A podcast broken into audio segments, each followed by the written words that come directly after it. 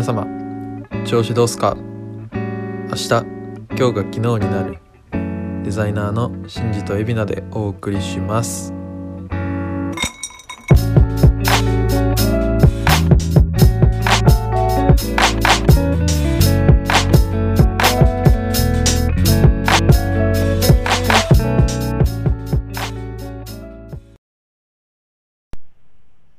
カメラマンの人猫飼いがち。フーリッシュです。そうなんや。いやカメラマンの人めっちゃ猫好きな人多分多いっすね。え多分ヘアメイクさんも多い。それをはい。写真撮ってアップしたりしてると？いやもうストーリーあのインスタ見てたら大概みんなこの業界の人猫乗してますから。本当に。そうなんや。はいびっくりするぐらい。えー、飼ってる？僕は飼ってないけど実家で飼ってて。なるほどね。めちゃめちゃ好きっすね。ありがとうございます。ありがとうございます。というわけでいきなり登場。いきなり登場してもらいましたが。自己紹介もせずに。自己紹介はせずに。ぶち壊しに。ぶち壊しに来てくれました。えっ、となんて紹介したらいいんだろう。チリソースの仲間でビデオグラファーはい。カメラマンはい。やってるフーリッシュさんです。いや そういうテンションじゃない。そういうテンションじゃない、そういうテンションじゃないですね。けどまああのまあでもね。軽くはい。自己紹介お願いしていいですか、えー、とチリソースのメンバーであり、まあ、今普段はフリーランスの映像ディレクターとかカメラマンとして活動しているフーリッシュと申しますよろしくお願いします。よろしくお願いします。じゃあちょっと質問いいですか？はい。まあフリーランスはい。でやってるっていうところがはい。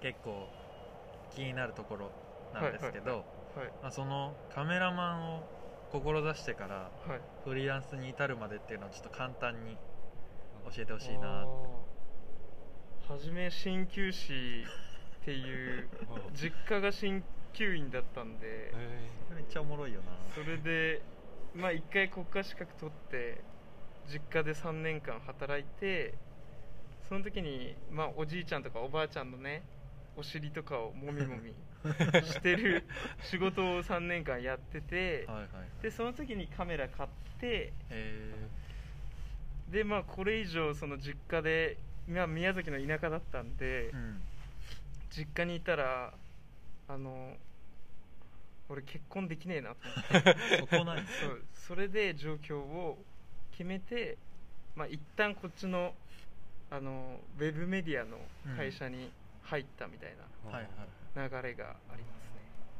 でそこからチリソースの活動とかを経て今フリーランスになったっていうなるほど。感じです。じゃあ初めてその、まあ、カメラを使ったはい仕事はい。をやり始めたのは何歳ぐらいの時、ああでもチリソースでちょっとだけ案件があったんで26とかあー。そんぐらいですかね。なるほど。23年前ぐらい。最近だ。結構最近ですね。なんかやっぱり新しいこと仕事を始めるタイミングって大体大学出たタイミングがはいはい、はい、ほとんどの人は多いかなと思うからはい。なんか26から新しいこと始めるのってはい。結構こう覚悟がいるというかはい。なかなか難しい人もはい。はいいるんじゃないかなって思うけど実際海老名ははい、まだ？23です。おい。めっちゃ若いっすね。だから自分が26から全く新しいこと始めるってイメージあんまないでしああ、いや僕そう言われちゃうとできる気しちゃう。全然。えまあ確かにね。ょいやその やりたいって思ったらはい。全然できると思うけどはい。そもそもこうそれをやろうと思うまでがそうですね。うん。きっかけとか、なんか、憧れる人とかパッといないと、そうね。多分、特にカメラとかお金かかるじゃないですか、めちはいはいゃくちゃ。なんで結構敷居高くて、はいはいはい。なかなか思えないかもしれないですね。そ最初にやりだしたメディアの仕事もはい。自分の中ではこうそっち方面に行こうみたいなイメージで。いやもともとは単純にめちゃめちゃお金持ちになりたくて。はいはい。あー。で実家で鍼灸師だった時にあの自分であのブログを書いてて。ほうほでそれで今の YouTuber みたいな感じであの Google アドセンス Google の広告を載せてマネタイズするみたいなのが時代的にも結構流行っててまあ分かりやすく言うとハーチューさんとかはいはいさんとかああいうのを見て自分も真似してあのお小遣い稼ぎみたいなのを新教師をしながらやってたけどなるほど。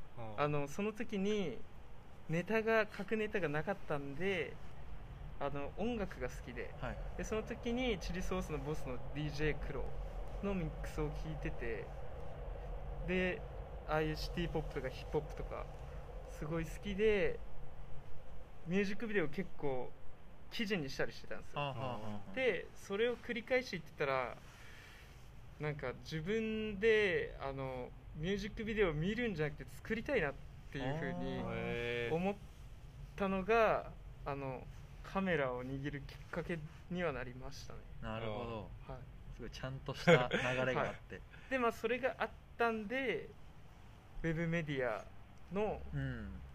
えー、と海遊ってところにはいはい。面接受けたらたまたま僕のあのホームページというかブログを知っててくれてへで面接通ってとりあえずそこで食いながらーなるほど。東京で活動するかという感じで上京しましたね、サバイバーだな。はい、何も決まってないまま。へでそこにもし面接落ちたらなんか普通にもうバイトしながら東京で住んでいこうっていう、え結構見切り発車で実家を出て東京に25歳ぐらいで来ましたね。じゃあもう最初からフリーランスになるっていうのは見据えてたから、ああそうっすね。そんなにこうもう一回覚悟を入れ直してフリーランスになったって感じでもない？ああもう念願って感じでしたね。なるほど。もう二十歳ぐらいの時から独立というかお金持ちになりたくてはいはいはい。ずっとやってやってというかいろんなことをやったりいろんな人に会ったりとかうん。してねうさんくさい人とかにそあのカフェで会って お話ししたりとかを結構無限にしててへちょうど二十歳ぐらいの時に今のレペゼン地球の DJ 社長とかにはいはいはい。そうカフェで会って話したりとかそういうこともしてたぐらいいろんな人に会ってましたね。なるほど。僕学生の時福岡いたんであなるほど、ね、ちょうど彼と会ったりとか。福岡のネットワークで。ネットワークで。なるほど。その時の はい。話は今なんか生きてたりするの？あもうめちゃめちゃ生きてますね。えすげえやっぱりそのなんだろう、うん、僕その後イベンターとかもしてたんでなるほど。お仕事いただくのって自分のことをどれだけ知ってくれてる人が多いかみたいなの大事じゃないですか、うんなんでその経験はめちゃめちゃ生きてる気がえしますね、ー。意外にも。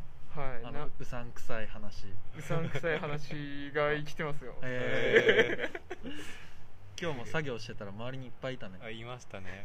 うさんくさい。そうっすねやっぱカフェみたいなはい。オープンスペースに丸一日いるとはい。大体商談みたいなの始まるからね周りで。ああそうっすよね。東京まだやってるんですねそういう人たち。あそうなんだ。いや今話さなくていいかもしれないですけど言っていいですか？え？今日隣ではいはい。男の人3人ぐらいいたんですけど、はいはい。写真とかそのなんかパソコン開いて話しててその中見てないんで分かんないですけどはい。あのおしゃれモテ服って検索したらこれが一番上に出てくるようにやってこうって話をしてて なんだろうなと思って忘れられなかった。その偏ったターゲティングね。はい。無理だろって思いながら。デートの仕方売ろうとしてた。あいましたね。あのおっさんですよね。そう。怖いわ。でも昔よりもそういううさんくさいビジネスもちょっとなんか発達してきてるんですかね。そうオリジナルの商材売ったりとか。ああそうなのかもね。その話を聞くと、確かに。その人たちは なんかはい。自分たちで商品開発して、うん、新しいターゲットに向けてアプローチしようとしてた。はいはい。どうでもいいよこの話。ヤマピー来てもらって話す話じゃない。いやいやいや俺大好きなんですよねこういう話が いやそれはちょっと置いといて、はい。はいあのちょっと個人的にはい。気になってるのが、はいこう一口に映像作家とかはい。って言っても、はい。やることってすごいいっぱいあると思うんですよ。はいはい。構成考えたりとかはい。実際に撮影する仕事とかはい。あと編集とかもはい。はい全く多分違う脳みそを使うんじゃないかなと思ってて。はいはい。その中でフーリッシュの強みっていうのははい。どの辺なんですかね、あー僕の現状での強みは、まあ、客観的に見るとえーっとその映像の実写のビジュアルをよく見せるみたいなところはあ自分は強いかなっていうので思ってますね、実写のはい。ビジュアル、絵をきれいに見せそうる絵をきれいにその見せる、まあ、撮った映像とか写真で見せるっていうのはわりかし自分の強みだなっていうなるほど。客観的には思ってますね。ただまあ一方で全体的な企画だったり本質的なこう伝えたいものを伝えるためのストーリー作りとかはいはい。そういうところがちょっと弱いなっていうのは感じてて。へでそういうもう少し監督っぽいえうん。ディレクションしていけるような力をつけたいなっていうのはなるほど。去年の途中とか末ぐらいからあ思い始めてて今年挑戦したいななるほど、あふうに思ってまあ、でもデザイナーと悩みは近いかもね。ーまあそうですね。ます、はい、やっぱ狙ってるこれを伝えたいみたいな。うんうん。狙いを伝えるためにうん。情報を見せる順番だったりとか、うんうんこれを入れるか入れないかみたいな判断がうん。うん得意な人もいればはいはい。そういう工程を経た上でとにかく絵をきれいに作るのが得意な人もいるからはいはい。なんかそのどっちに自分の重点を置くかって、まあデザイナーも全く同じ。うんうん。で今のところ俺らは、まあ、全部できるようにっていう感覚で動いてるけど、ね俺はどっちかっていうと実際に絵を作るよりも考える方がちょっと得意なんじゃないかなっていう。おでもやりたいのは絵作りの方、おおなデザイナーさんが言う絵作りっていうのはデザインのそのビジュアルを可視化する部分。そうね。なんかもう今時のデザインソフトって正直何でも作れるというかへえその写真に写ってないものでも生み出したりもできるしへえあとはこうクライアントワークだったとしてはい。こういう情報を入れてくださいってもらった素材はい。以外にも自分がそれをもっとよく見せるためにプラスアルファこうテクスチャーみたいなのをこう別のとこから引っ張ってきたりとか、はい。飾りってどんだけ付け足しても別に自由。うん。そこがデザイナーの腕の見せ所でそれって得意な人かそうじゃない人かによって全然変わるというかはい。発想がないと割とこう言われた通りのデザインになっちゃうし、そこが強い人は自分でどんどんこう要素を足したり引いたりして最初に依頼された時とは全く違うものができてんだけど誰が見てもあこっちの方がいいねって言わせる力。うんうんうんそれがやっぱ絵作りの力かなって。めっちゃためになりました。そうなるほどですね。まさに仕事でもね最近あったっすね。あったよね。ちょうど。うーん。それで頑張りました。なるほど。まさに今の言葉通りのなんかお仕事がそうあったんでっすねすね。ちょうど。やっぱりディレクターから構成案みたいなのが送られてきてはいそれを元にデザインを起こすけどその構成だと足りない要素って実はめちゃめちゃあってへえ絵を完成させるためにははい。デザイナー側で汲み取って付け足してあげなきゃいけない要素っていうのが意外と結構あってはいはいはい。でここをちょっと間延びしてるからもうちょっと詰めて新しい要素入れてみたらみたいな話をちょうど最近してましたなるほど。なんか俺の話いっぱいしちゃった。いやいやいや俺は聞きたかったっすね。だからあのデザインの勉強でたまたまこのラジオ聞いてて。あありがありがとうございまます。すなんかたまたまじゃないな。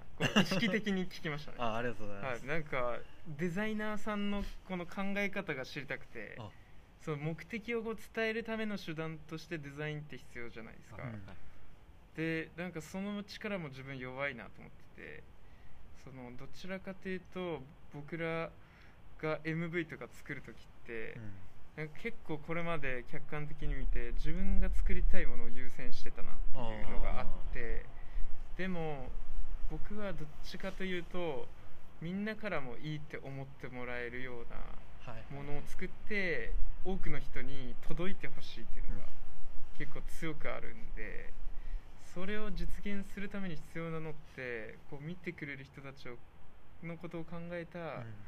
この、まあ、設計というか、はいはい。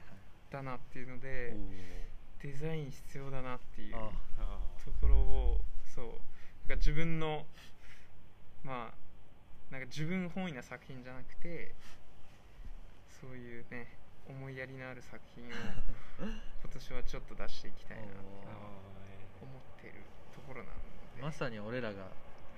こういう風に聞いてほしいなって。本当にってた通りの聞き方をしてもらって、そうっすね。そうですね。いやだからあのシーカムさんのジャケット作った話とかあ逆にすごく面白いなみたいな。多分デザイナーじゃないと出ない感覚じゃないですか。そのなんなんていうかこうアートに近いというか、うん。みたいな話してたじゃないですしてた。かなるほどみたい確かに。真逆かも。なはい。でも逆にその感覚が俺は欲しい。っああていうのも思いましたね。じゃあちょっとはい。後半に続きます。はい。続きます